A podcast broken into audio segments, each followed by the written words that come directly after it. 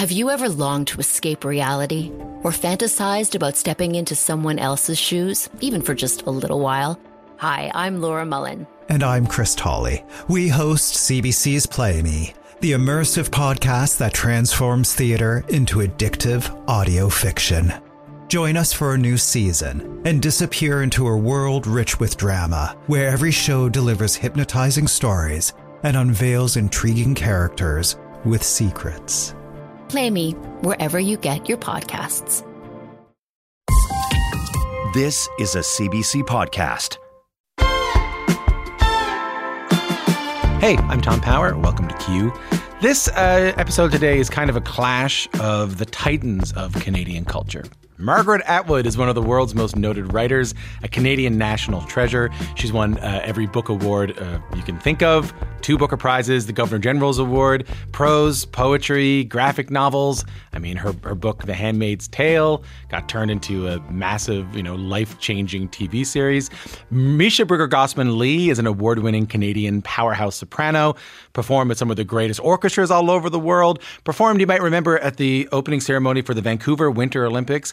It's just been announced that Measha is going to be honored with the Governor General's Performing Arts Award later this year, too. So now these two giants of Canadian art have collided on a new album. It sounds like this. Someone wants your body. What's the deal?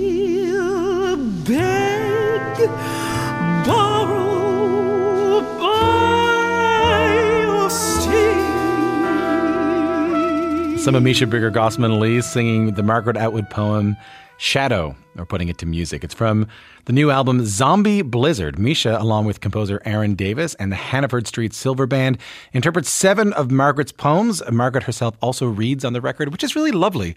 Like you, you, on the record, you get to hear Margaret Atwood read a poem, and then Measha sings that poem.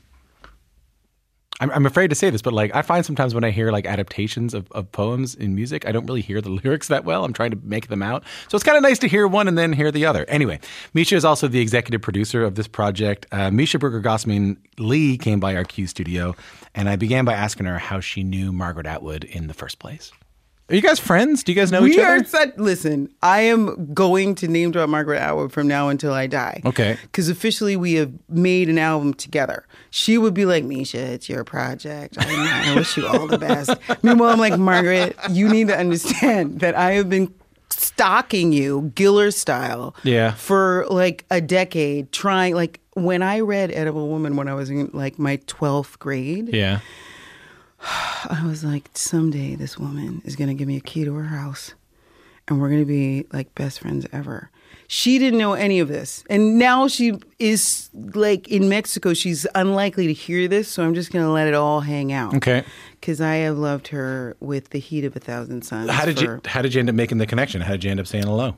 Again, Giller low key stalking. At, so at the Giller Prize. at the Giller Prize. So every time I would go, and my only reason, and I serve on the board of the Giller. So now at this point, like I'm literally quite invested, but it's what allowed me to meet all the people that I love, which are, you know, super geeky Canadian literature titans. And now I have an album with Margaret Atwood on it. How did you? How, how did like how? How? How? How? Yeah. Like how in the world? Yeah. What is the conversation where you're like, Margaret, I think I'm going to make a cycle of concert arias set to your poems. Yeah. And she's like, uh, have at it. You know, Measha, Well, I'll I- sign whatever you want. I got to Like, tell you, that's not the response I would expect from Margaret. I, I know Margaret Atwood as well. Uh, lucky enough to say that. I- Yeah. I, I, name drop it, Tom. Yeah. Drop it like it's hot. I don't know if I can't call her Peggy yet, but I still call her Margaret. I say it in my head. I test it out. Yeah, me too. I do Like I have a sometimes. My mind, notebook full like- of Measha loves Peggy, like heart Peggy. yeah, I've definitely Yeah. like muttered it and been like, "Hey, Peggy," and I go, "Hey, Margaret." like you're gonna like this like sweet pen. Like I have an at Measha Atwood at hotmail.com account. But literally, you say you say, "Hey, Margaret," aka Peggy. I'm I would like to make a song cycle based on your music with this guy Aaron Davis, and she says yes. Is that is that the conversation? I didn't have to get even that far before I kn- knew that she would say yes. And I'll tell you why. It's not because I'm great, it's because Margaret Atwood is incredibly generous. She's a spirited, beautifully deep, totally family minded community person. There's a pragmatism to her that I really admire because I don't want to get too emotional about this, but the point is we're here and she's aware of legacy. And so when I approach her about a project that I know I can make happen, she is so supportive in her Peggy way. And I just made this project so that we could be at the same place in the same time. My mother sleeping, curled up like a spring fern.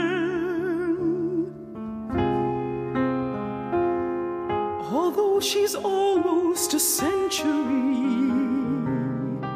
But why these poems? Like of all the Margaret Atwood work that you could have adapted into the song cycle, uh, this is a relatively new uh, book of poems. Why, why this one? I knew Margaret before Graham died. Her husband. her and late I husband, yeah. exactly so the love of her life, and you're in this transitional period in the life of a woman. I'm seeing my mother also lose her husband of 52 years, also my dad. Mm-hmm. And I'm sort of understanding this passage of time. I love the Robert Schumann song cycle, Frauenliebe und Leben. It's songs on the love and the life of a woman. Sei dich hingesehen. And so I have that sort of song cycle that I've sung throughout my whole career in the back of my mind as I'm contemplating the collection of poems dearly, which are dedicated to Graham. Right. But then you and then you take these words and you you take these literal words of Margaret Atwood's. Uh, you're not inspired by them. You take the literal words and you turn that into a song cycle. Insofar as they are inspiring, like Yeah. they exist pre-existing, Yeah. will exist beyond. Yeah. People will know those words more than they'll know these songs. Let's face it, it's Yeah. Margaret Atwood. Yeah. But insofar as I have the power to put my artistry in the same space as hers, what I would contribute is this. Uh, ch- challenge. What's the most challenging part of that? The most challenging part of the song cycle, dearly, is the fact that Aaron Davis has also written a score that's very complex, but is meant to be delivered as though it's recitation. So I've premiered a lot of new works. I've been the muse for a lot of composers because I really want to give them what they want. Like Yeah. I really, in some ways, at this point, because it's a strong artistic statement, my singing, my contribution. Yeah. When a composer comes along to write something for me, they're considering, like Aaron Davis would have, what I do artistically. And I'm a, a good communicator. Yeah. I, am, I have great diction. Like I feel very responsible for the listener Yeah. and taking them on this journey. So Yeah. I'm very involved. So he can write music that is not just story, Yeah. but it's also color because then she's like an amazing singer. Yeah. So then I get to color. So it's rare that you would be coming up with a composer who both knows you personally. He's Mm-hmm. played at all the funerals I've been at. He's we've walked each other through both the both deaths of both of his parents. Mm. Like he came when I had my heart attack. He's been he took me to the hospital the first time I had open heart surgery. Like Aaron Davis has been around me. Mm-hmm. Okay, so when he goes to write a cycle of songs for me Mm-hmm. from nothing but Peggy's poems, mm-hmm. he is a kid in a candy store. But what's challenging about that for you? Well, I'm making it all happen. Like I don't executive produce lightly. When I go to make something, I expect that my children will be listening to it when I'm dead. So I'm thinking, let's make this matter. Just, you know, a little bit of legacy. I, I want to play um, uh, the piece "Dearly." Hey, Sam, do you have that kicking around? Uh, Listen to this.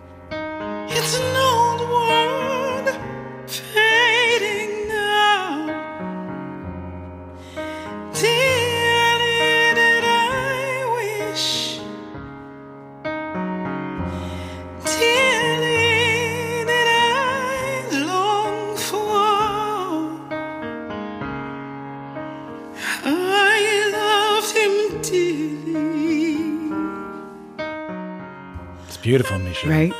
It's Dearly, which is a poem by Margaret Atwood, mine and Measha Brooker Gossman Lee's friend. yes, best friend. Let's go for from, it. It's from, the, it's from the new album, Zombie Blizzard. I, I don't mean to be jocular listening to that. That's a, a devastating. I remember we had Margaret on for that collection of poems. Tell us a little bit about that piece and your relationship to it and what you hear.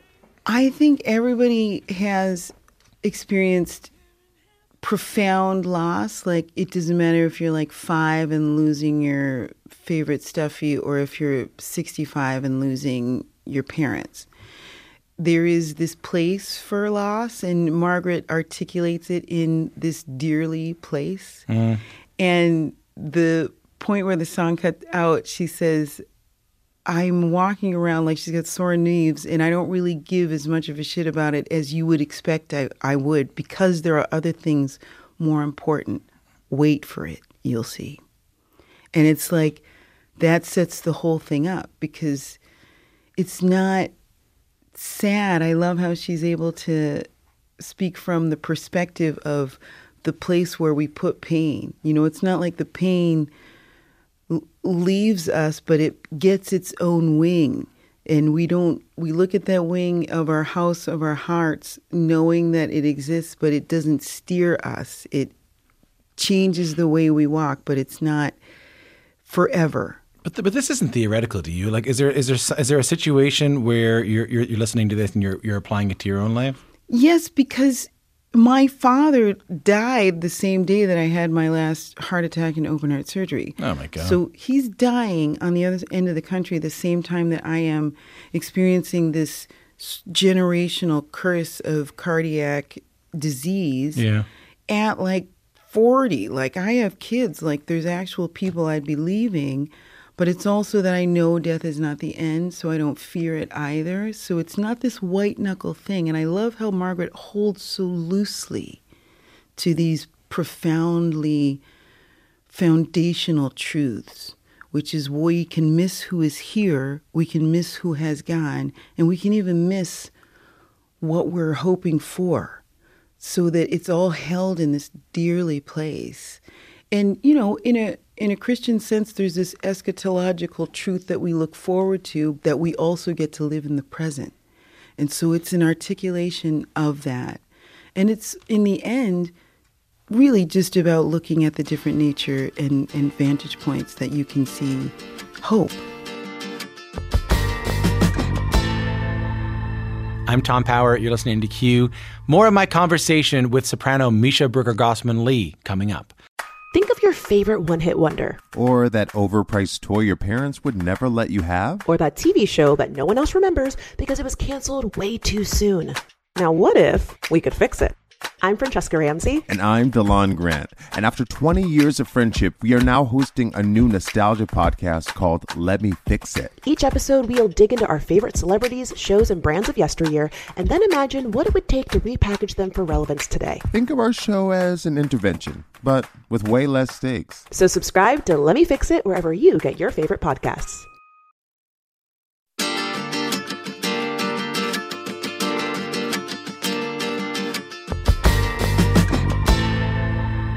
Do you understand these poems differently when you sing them? Because Margaret reads them. She recites them. Yes, she I, reads her own. I like that decision, by the way. Right? Thank you. I like that decision because I got you get to hear the poem read by by the author by Margaret Atwood, yeah. and then right afterwards, you get to hear that same text. So you've just heard it; it's fresh in your mind. You know what the lyrics are, and then you hear it uh, performed by you. it's what I would want. It's how I grew up because you know I love Jesus and mm-hmm. you know I love the Bible. And I love the Bible because it's some of the best poetry ever written. But it's also like God's love story for humanity and Him revealing Himself through it. And when I hear Margaret and that this this thing called poetry, which Zombie is about. Zombie is about she quotes Rilke in saying that poetry is the past that breaks out in our hearts. That's what Rilke says, but then Margaret adds like a virus, like an infection. Poetry is the past that breaks out in our hearts. like a virus, like an infection. And so the past breaking out in our hearts, she plays on that rilke, and that's the basis of the poem. And so you're then seeing it set, hearing it set as a musical access point, having heard her say what she thinks of the poem, right? Which is a recitation. It's also a translation. It's a hermeneutic. You're mm-hmm. seeing through the lens of what she thinks this poem and this language is saying in mm-hmm. her mouth. Mm-hmm. And then you have the composer who says, This is how I see this poem in my head.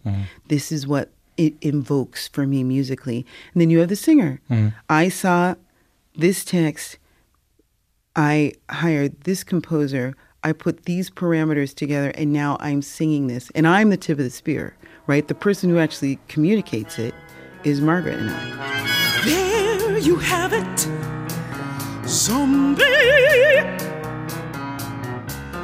Didn't you always suspect? Poetry is the past that breaks out in our hearts like a virus, like an infection. And it's for me that process. I got what I am getting from this project already in making it. Do you feel changed by it? Is that what you mean?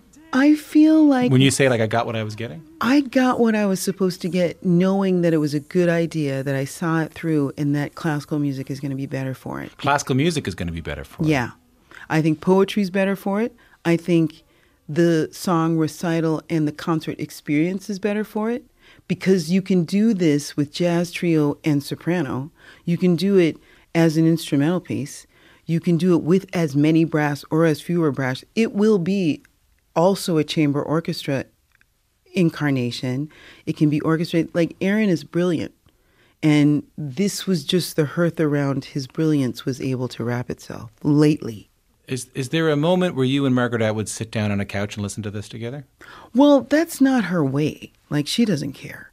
She loves it because she knows how on fire I am for it. Ha- has she heard it? Yes, I have performed them for her personally. Okay. Yes. How did that go? How did that feel for you? What I loved about it was that I knew she would love it anyway. Yeah. Like she's not going to be like, "Oh, go back to the drawing board." nice try swinging this. Like she's not that. Uh, but what I little, little flat, little flat on the C sharp. Yeah, like have you seen the passing tone in the third bar of the second line of the fourth page? And I'm like, she's in my mind, I'm doing it as an offering to her, like really to say, thanks so much for like the awesome words. Look what happens when you sign a release. Well, you. Uh, w- I want to go out on one of the one of the pieces uh, from the from the record. Uh, why don't you pick it and tell me a little bit about it? What What do you think we should play coming out of this thing? It would be compositionally wise to play princess clothing. Tell me why. There are scenes. Compositionally wise. You're the best. oh my goodness, Tom. Thank you. Come on. I love the vignettes and tableaus that Margaret wrote into the strophic form of this poem, but then Aaron picks up on that. And instead of making something that is through composed, getting through the text, he takes the time and the risk to paint a separate compositional tableau with each verse. Can you dumb that down a little bit for me? It's like all of the music sounds like the poetry. Sometimes you're writing a song, and this is a sonoric landscape through the poetry of Margaret Atwood, so that the music becomes incidental to the text, I think I got you. right? I think I got you. And it's risky because we get lulled into believing that songs are supposed to sound like songs when sometimes they can sound like stories. Yeah. Yeah. And I think this is a really clear story. Um, I'm excited to hear it. Thanks for coming in. You're welcome. Thanks for having you me. come on anytime. Tomorrow. You want to come in? Measha is available as a baby name. Say it again. Measha. M E A S H A. Has it happened yet? Has anyone named their kid after you yet? That's your future. Ah, for me? Yes. I just wanted to make sure you were clear that we were very clear on that. Little Measha Power. I, I offer it freely and pray that it multiplies in you. If you could draft up the release, that would help me out. You're welcome. Appreciate that. I, it's in my pocket.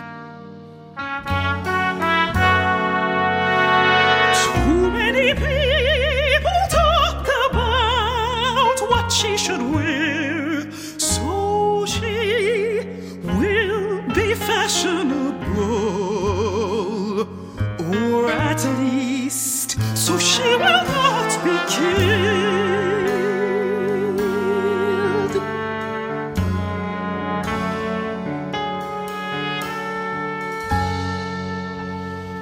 Women have moved in next door.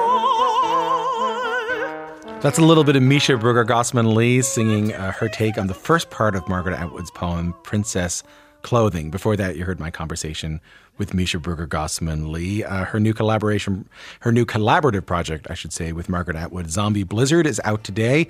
On the album, Margaret's poems are set to music composed by Aaron Davis with Measha singing. Later this year, Measha is being honored with the Governor General's Performing Arts Award. She'll collect that award at a ceremony in Ottawa in June. The other conversation we have up today is, is my chat with the legendary Japanese actor Koji Yakusho, who's here to talk about one of the most beautiful films of the year, even though not that much happens in it. It's called Perfect Days. We'll see you soon. Later on.